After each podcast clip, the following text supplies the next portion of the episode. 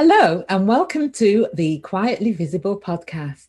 I'm Carol Stewart, your host, and I'm an executive career leadership coach known as a coach for high achieving introverted women.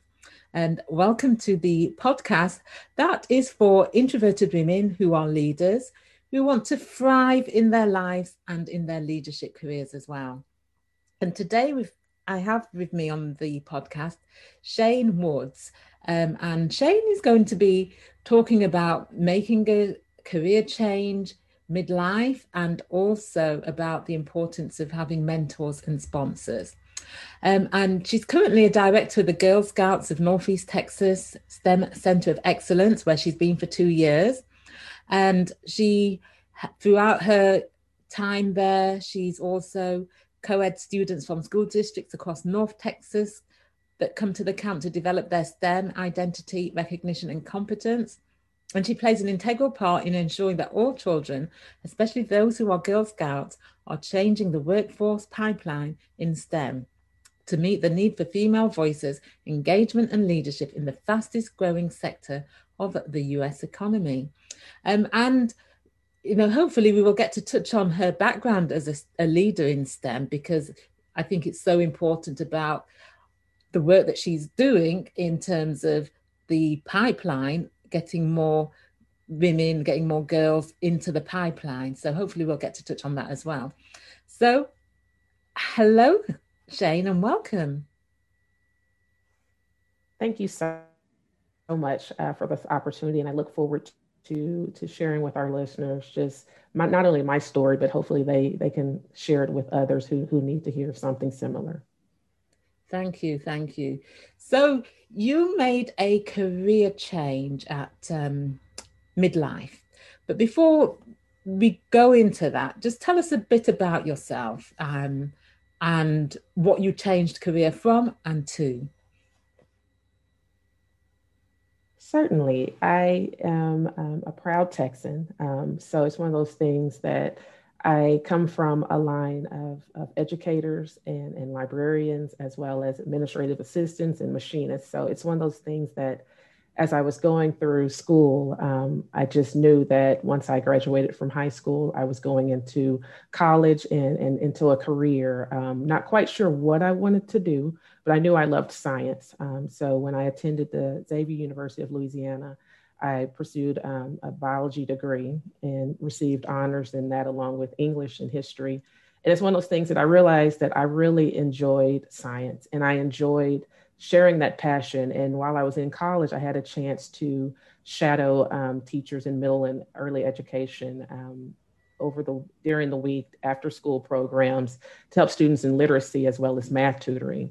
And that's when i realized that i really do like um, speaking to kids and, and, helping them see that they can do it and that they have the tools that they need to succeed which is really their hands and their mind um, and, and they're able to accomplish what, what they set forth. And so i had a chance to attend middle um, excuse me medical school. And while I was in medical school, I realized that really wasn't what I wanted in terms of I wanted to be an, a teaching doctor. And I realized I was going the extremely expensive way of being an educator. Um, so I learned of an opportunity to actually teach science in Fort Worth, Texas.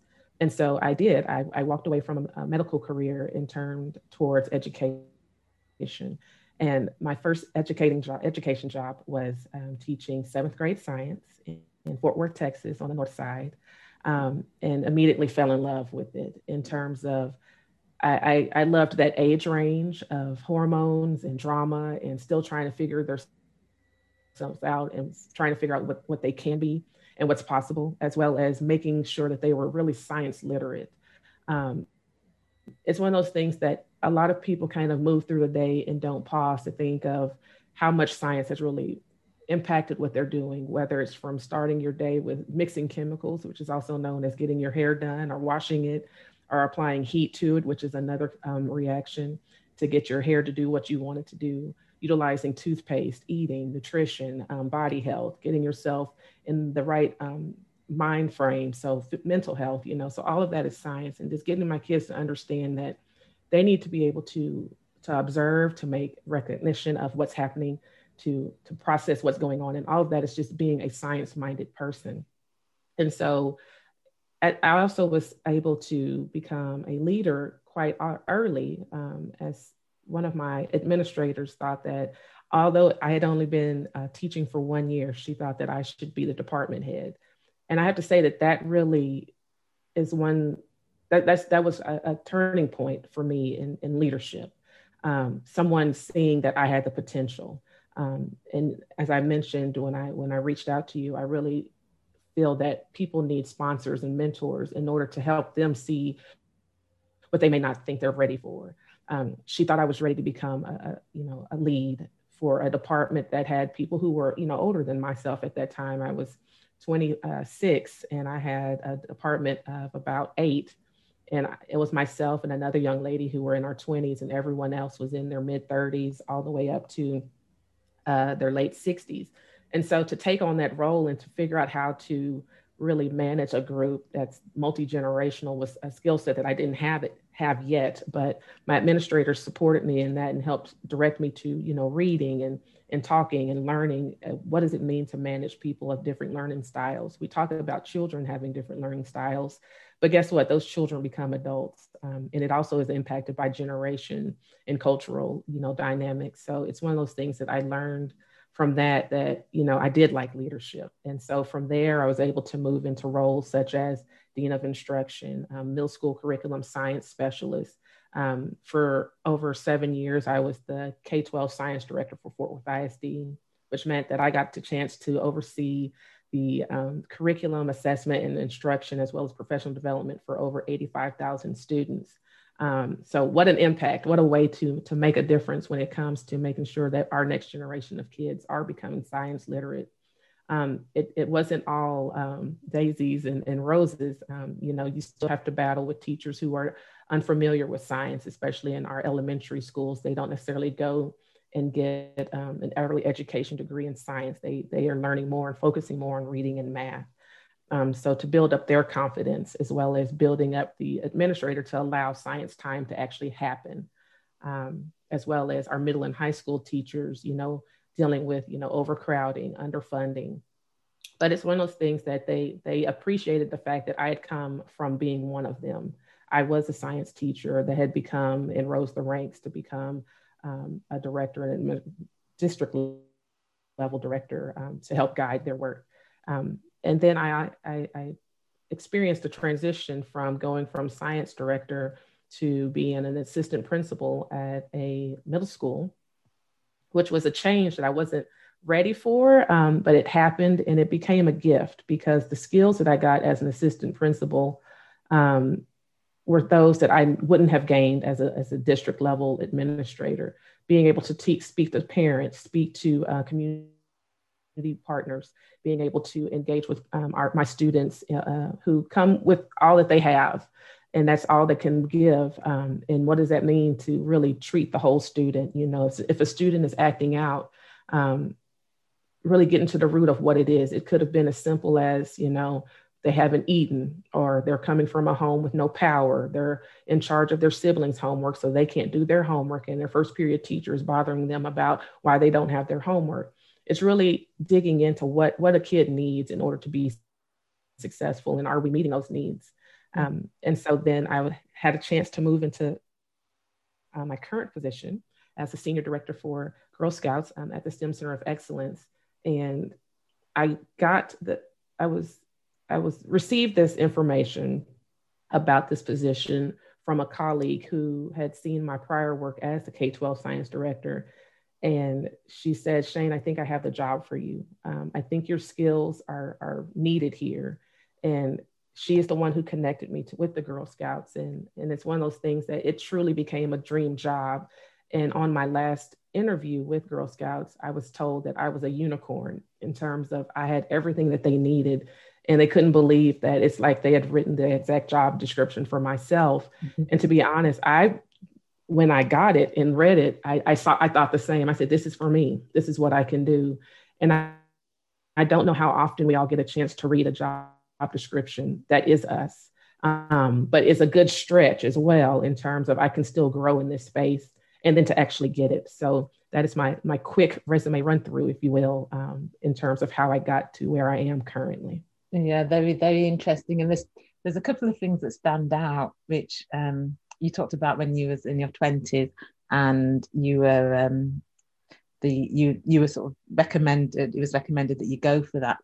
So, but would would you have thought about doing it so soon? Do you think? I don't think so. that I, I don't think so. Um, to be honest, I come from um, the idea of of learn as much as you can and then jump. Um, I don't know if that's just something you know that I, I, learned from my father, who has who has always said, you know, don't leave one job until you know um, that you have another. However, make sure you're doing your best at that current job. And so I don't know if I felt that I was at my best yet after being just a one year teacher. I felt that there was more that I wanted to um, learn and get under my belt and and become more of an expert at. Um, but when I, got that opportunity to become a department chair and then a lead content teacher, I realized that it's okay to learn on the job. Um, and it's okay to say, I don't quite know the answer. Let me get back to you um, being honest with people in terms of where you're at as, as a leader and serve and being a servant leader in terms of what do you need let me see if i can get those resources or connect us to someone who can provide um, for us if it's not myself um, that's what i learned. I learned that it's, it's not necessarily always about being the perfect person for something. It's being the person who is needed at that time. Yeah. And then and then it happened again sort of with the well where somebody had said that this was you as and having that um so again that, that's i guess that's another sponsor that you had who has sort of championed you for the role. Um and so in terms of the part that sponsors play why do you think it's important so important to have sponsors in your career for myself, I'll speak from my point. Um, each of my sponsors that have helped me to move from literally each of my um, roles has been a woman. Um, and it's been a woman who, a couple of them I had met kind of in passing, um, but they interacted with me in a way that apparently I made, a, I made an impression. Um, as well as those that worked with me day by day saw saw my my dedication, my integrity, and and um, the efficiency and effectiveness of my product. And so each time I was given a chance to try for a new role, a woman reached out to me and she said, This is this is a role that I think you should interview for. They gave me why I, I should interview for it, uh, what to expect in the interview, as well as how to best sell myself in a way. Um, it's one of those things that I, I know that not all women are able to see what their skills are and communicate it in a way that that transfers to this new position or to um, brag on oneself um, you know to where, what is the line between being um, honestly um, humble and, and, and, true to what you're doing versus just being um, you know as a woman walking that fine line of, of over bragging or being overbearing.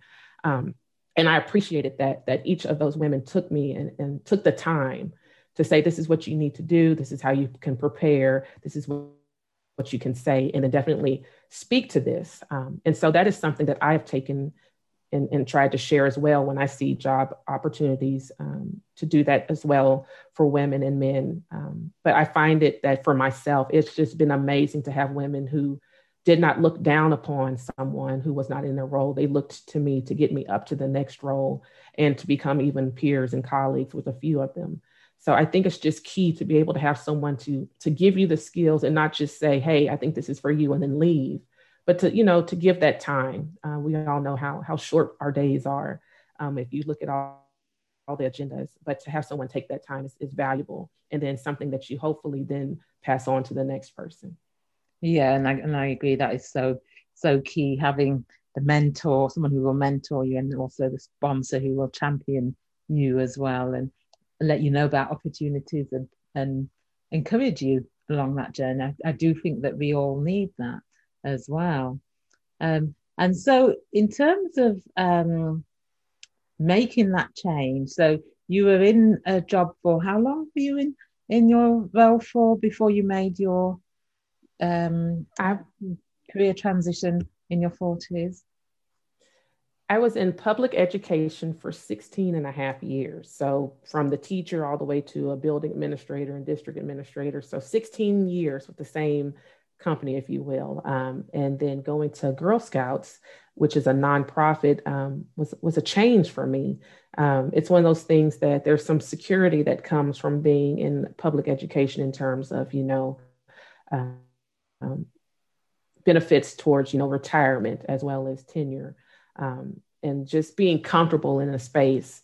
And I think that changing in in my 40s um, really made me kind of think in terms of um, is this something is this smart? Um, i am a single mother of a college student. Um, i wanted to make sure that i was having something that was stable so that way you know as i transition that my daughter is fine that she doesn't feel um, any major shifts in her life because you know as, as, we all know going into to upper education and college you know is, a, is a change anyway. And to add on covid and quarantine and all of that um, i just wanted to make sure that i was making the right decision for myself and my daughter as well as what does that mean financially um, so it's one of those things that I, I, had a chance to speak with a good friend of mine um, that had made a similar transition and spoke to her about you know what does it mean to start investing in my own future? What does it mean to um, champion for myself when it comes to salary negotiations? When it comes to public education, there's not really room to negotiate your salary. It's kind of a window. They look at your experience, they look at what you've, how, how long you've worked, and then um, what the job pay scale is and kind of just put you in. So it's more, um, it's, it's just not a lot of wiggle room. It's kind of, this is where you're at on this matrix. This is the amount of money that you're going to get going into nonprofit, I really did have to champion for how much my my skill set was worth. And that's something that uh, you know that overcoming my my personal doubt and fears and, and some of that imposter syndrome snuck in in terms of, well, I, I I could operate at this amount, like this would cover my bills. This is what I need, but that that's short selling myself in terms of, but I know that I can help turn around this program or scale up a program in less time based on my experience. I, I won't have to ask for help as much because I've done something very similar. So let's pay Shane. You should be paid for that, and and that's something that you should be um, well versed in how to communicate what your worth is, and that's something that I'm continuing to learn and work with like professional coaches on in terms of what does that mean? How do I assign value to myself, um, and and in a monetary way, and you know to also you know I, it's one of those things that I, I have a giving spirit. So I also want to make sure that I am still having my philanthropic um, moments and, and still being able to speak to women and, and do things that may not necessarily have a charge to them. But how does that still add value when I do need to speak up and say, hey, I think it's time for a promotion and or this is what I'm doing. And it does have a cost associated. Um, so that's one of my, my biggest things was really overcoming that fear of what does it mean to be a marketable 40 year old coming from education that's you know only done for been with one school district um, and really speaking to you know starting over and starting something brand new. Um, i didn't get that biology degree from xavier thinking i would be in the girl scouts in my 40s um, and that's another thing. You just never know where you might be. Um, and it's it's i still think it's you know coming from education I, we, we put a lot on 17s 18 and 19 year olds to figure out what they want to do. When i'm learning a new career in my in my at my age. So it's it's an interesting conundrum in terms of you want kids to be prepared for a future that they don't know. We need to be doing the same for those in the workforce and reskilling and upskilling as well. That's right. Yeah. So so how did you go about overcoming those? Yeah. So being in the role. I mean, I, I can relate to what you said because before I started my coaching business, I'd worked in one organization for most for, for all of my career although I moved around different departments, different locations, got mm-hmm. promoted over the years, and then stepped away from that. So, how did you go about addressing those fears about making that transition? It's one of those things that I have to say that really focusing on myself helped me. Um, I, I, I tried to figure out in terms of like why was I, why was I having these ideas? Why was I doubting myself? Um, is, is that something that was internal or external? Um, and so it's one of those things that I realized Shane, Shane, get it together. And get it together for me was um, meditating in a way in terms of I started walking. and that's when I would think through things and, and, and get myself prepared either for the next challenge or get myself prepared for an interview or speaking with the CEO or someone similar in terms of I would I would walk. Um, so I, I, went from walking two miles to up to almost eight miles. Um, and, and it really helped me get my thoughts together as well as, you know, changing not only my, my, my physical appearance, you know, impacting how I thought about myself, how I carried myself. Um, and as well as reaching out to um, an extended friendship tribe. Um, there's a group of 10 women that I work with um, and that we talk to daily on, on Instagram, and we're all over the US um, and we're in different realms. We're poets, we're nurses, we're doctors, we're pharmacists, we're technical writers. But the thing that we have in common not only is going to Xavier University, but we we have a common passion of seeing each other succeed to help build one another up, to read one another's resumes, to help each other um, practice for presentation, to celebrate those wins, to remind each other to update LinkedIn, to, to say, this is what you're worth, go do that TEDx, yes, write that poem about brown girls. Um, and it's one of those things that without that tribe that, that I think they also gave me that courage to overcome and to, to say that those are personal doubts that we are not listening to anymore, Shane. So my my personal tribe is, is was very key in that. Um, I have a solid family as well, but it's one of those things that your family always says you're beautiful and perfect. So you can only hear that so often. you kind of need to hear other people say it. Yeah. And I've also found a tribe in my profession in terms of I've joined several um, nonprofit uh, boards as well as sat on some teacher leadership boards. Currently, I'm a treasurer for National Science Education Leadership Association. Um, and so I found a network of, of, professionals as well to be able to hone my skills to to to you know champion for education and STEM and equity and you know really fuel not only what I'm doing personally but professionally. So not only working on myself, I found those those personal and professional tribes to to make sure that I knew that I am the right person and I'm where I'm needed to be. Yeah, and I think having those support networks is crucial. You know, your, your, your network that will support you, encourage you, hold you accountable, praise you, lift you up. I think that that is so important. And having having those mm-hmm. support networks, as, as, you said, you've got your your girls, you've got your professional uh, people that you work with, colleagues that you work with, um, and having those different networks makes a big difference. It really does. And so, so when, in terms of how you know you're you're sort of passionate about the the pipeline, um, the STEM pipeline, and the need for more female voices in STEM and um, leadership as well. So, tell us a bit about that and, and what you see as are some of the challenges that stop girls from pursuing careers in STEM. Something that I've noticed um, from being a science teacher and then stepping into this role as the senior director for the STEM Center of Excellence, it's that our, our young women want to make a difference in the world. Um, our, when you ask kids and have career days, girls want to know what are you doing and how does it make a difference. Um, young men sometimes just want to know how much you're going to make.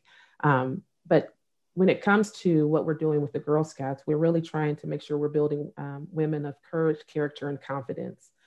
And I know I was one of the students that was quiet. I, I knew the answer um, when the teacher asked it, but I wasn't necessarily going to raise my hand first. And it's not that I I just wasn't quite sure if my answer was right. I thought it was right. And then when I would hear someone else get it, you know, say the correct answer, I'd like, you know, I internally was like, good, you had it right. Um, but I just didn't necessarily want to either be embarrassed or just have the wrong answer or have to justify my answer. Um, I would have loved to have had a chance to participate in some of the programs that we have now that help those girls get that answer, get that confidence, and raise that hand. And I think it's really important that we start early. Kindergarten is not too early to start talking about, you know, what these different types of careers are. What does it mean to experience engineering, mechanical engineering, space science, um, you know, to get outdoors and, and ask what this type of bird is or what this what does it mean for erosion to occur um, and have kids have a true solid foundation in science um, and be STEM literate, and hopefully have an experience that makes them think that this is something that I could do. Um, this is how um, science, technology, engineering, and math is making an impact in my career, and this is what I think I can do. And so, what we're doing is really trying to get those girls to develop that STEM identity and to, to have those leadership experiences with our community partners that allow them to have mentors to see it and be it and then become it, um, to work you know, on different types of STEM in order to kind of find an experience or that anchor experience that they can then take back to the classroom. And if someone asks them, Have you ever seen a chemical or physical change? they can say yes, then give an example, and then feel confident that they've shared something that they've experienced with others, as well as feeling that confidence within themselves. And so it's something that it's very apparent that we need more women at the table in all all industry, but it, it really seems to be um, a, a, huge gap when it comes to technology. For instance, in cybersecurity or, or computing or even gaming, our girls just are, aren't thinking that they're capable, and, and so we want to stop that that that doubt immediately and say you are. And it doesn't mean you have to love science. It doesn't mean you have to be a wizard at math. It means that you just have to have a passion and be willing to learn the skills to make that change. And hopefully that's in STEM. And so it's one of those things that we try and put mentors or, or pair the girls um, at our experiences with someone who has a similar story. So that might be someone who is at a mid career change, or it might be someone who comes from a familiar background or a familiar culture. So that way the girls see that one person and say, hey, they did it, I can do it. And that's really what's important is making sure that our girls feel that they can be successful in it and that they can then also gain access to that. And so that's something else we want to do is point them into the right direction of the resources. There's so many valuable programs out there that girls can learn and get the skills for coding, for engineering, and for you know mathematics, learning going into accounting. Um, that, they're just not aware of it, and our counselors in our school system are just overwhelmed with what other you know other tasks that they have to do. They don't always get a chance to get that quiet kid in the background an internship at a certain space. So that's what we're trying to do in, in Girl Scouts is give them those job shadowing experiences, give them those connections to women in the field. So that way they, they know that they can do it and that there's a community of people who believe in them. We have amazing donors from the Perot's to um, Texas Instruments and Ericsson that really are investing in the programs that we're doing at the STEM Center and in Girl Scouts. And that really means that they're investing in our girls and in their future. Because of course if they invest in these young ladies at kindergarten all the way through 12th grade hopefully they'll go away to college and come back home and become a, a part of their their company. So it really is a long-term investment that these people are putting them in. But it's one of those things that girls have to first overcome the hurdle of that STEM is only for boys. And then they have to make it through college where they may be the only female that's in that structural engineering program. Mm. And then, of course, that translates to they may be the only person on that internship. They may then be the only person in their department if they do get hired on at a Boeing, a Bell, or a Lockheed. Um, and just giving them the strength and the, the internal fortitude to say, it's okay if I'm the only woman, but let me make sure that I'm not for long. Let me be a part of the hiring process. Let me be a part of the diversity, equity, inclusion when it comes to having more that look like me, that sound like me, and have similar um, backgrounds as I as I do um, to, to remind them to go to the historically black colleges to to seek out talent. Um, so it's one of those things that we we really are hoping that we can empower these young ladies early, so that way they can become powerful powerful women in leadership uh, in STEM, and then turn around and, and, and return the, the favor for future generations.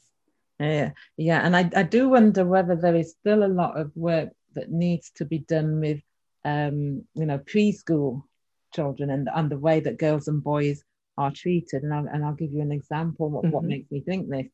So I, I saw a someone was promote, promoting a book um, which were geared towards uh, black children.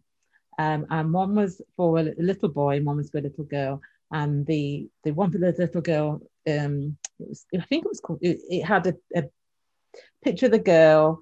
I think she was dressed in pink, and it said something along, along the lines of "You are beautiful." Mm-hmm. As the boy, it, it, said something along the lines of "You are brilliant."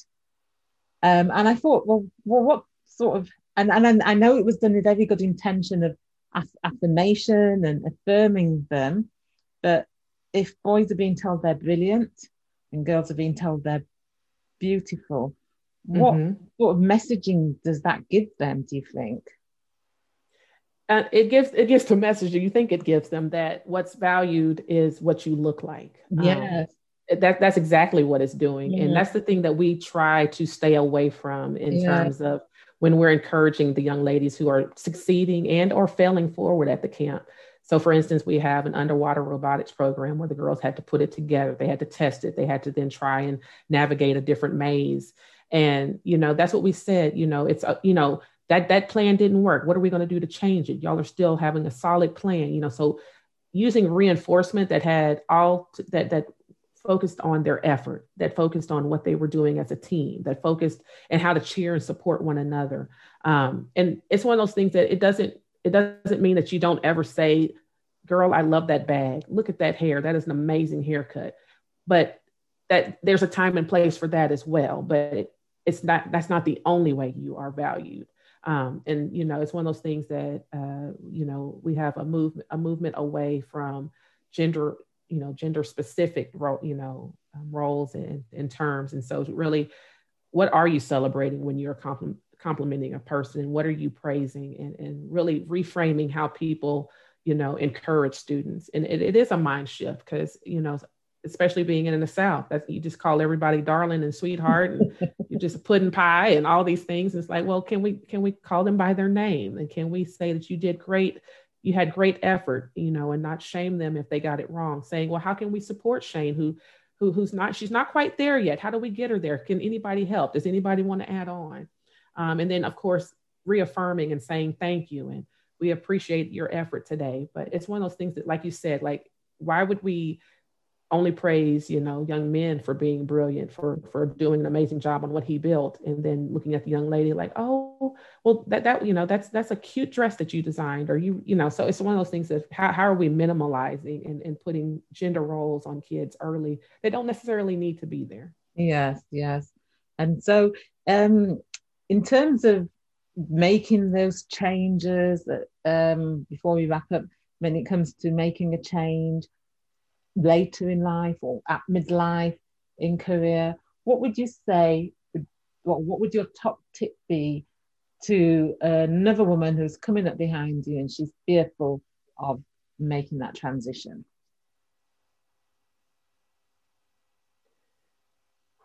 Oh, that's hard. Um, I think my my my main thing would be to get to the root of why you think you're not ready, or why are you fearful, um, and then and then address it um, as simple as that sounds in terms of like so why do you think you're not going to be able to do this? Or what what is holding you back? Well what do you need in order to to break through? So what is the key that lets you open that door? Or do you just need a whole different house and not even worry about entering that door? I think it really is about why are you doubting yourself um, to get that and how do you get yourself to remove that doubt. And sometimes that might be working on yourself, your mental capacity. It might be reading a book. It might be talking to someone who's done it before you. Um, but don't sit in it, is what I guess another thing I would want to say. So recognize that doubt, address it, and do not sit in it. Do not let it become um, a barrier because you don't want to say that, you know, in two years, you see someone who did take the job and think, oh, I could have done run circles around them. Well, that may be true, but you didn't try. You know, you didn't take on that challenge. So it's one of those things that really just recognize what what is holding you back and and and not don't, don't fear it. Be ready to learn. Speak honestly when you do get the opportunity, and and and move at your own pace, but be efficient and effective and ask for help along the way. Um, but that's something that I think you know, being a, a self-proclaimed introvert, I had to learn also to say help in a way that was that I could receive the help as well. Um, so it's one of those things that really just challenging yourself to try something new, to, to not doubt yourself and not let that become um, a reason that you don't try and you don't move and don't change. Great, thank you. Great advice. yes, and and you're you're living it and you're walking it because you've made that change yourself. You've, you've been through that transition yourself. Uh, so thank you. So um, before we go, anything else that you'd like to say about what you're doing, or you want to share with our listeners before we go? I just want to say it's it's so nice to have um, a community of women who who also are, are quiet leaders and to know that we are being heard our actions are being seen and our names are being spoken in rooms that we don't even know about and opportunities are continuing to come. So you know remain consistent remain amazing and people will speak your name into existence and you will get opportunities that you didn't even know you were being groomed for. So i just wish everyone good luck and good health Right. Thank you very much. It's been um, lovely to have you on the podcast, Shane. Thank you for coming on all the way from Texas. Um, and until the next time, thank you. So, thank you, everybody. And please do share this podcast, uh, subscribe to it, and share it with your friends and colleagues as well. Shane has given us some, some great tips, and it's been Lovely to hear her story. And if you want further support in terms of how to increase your confidence, influence, and, and impact, then go to my website, aboundingsolutions.com. There's a free assessment that you can complete on there that will give you some guidance as to what you can do.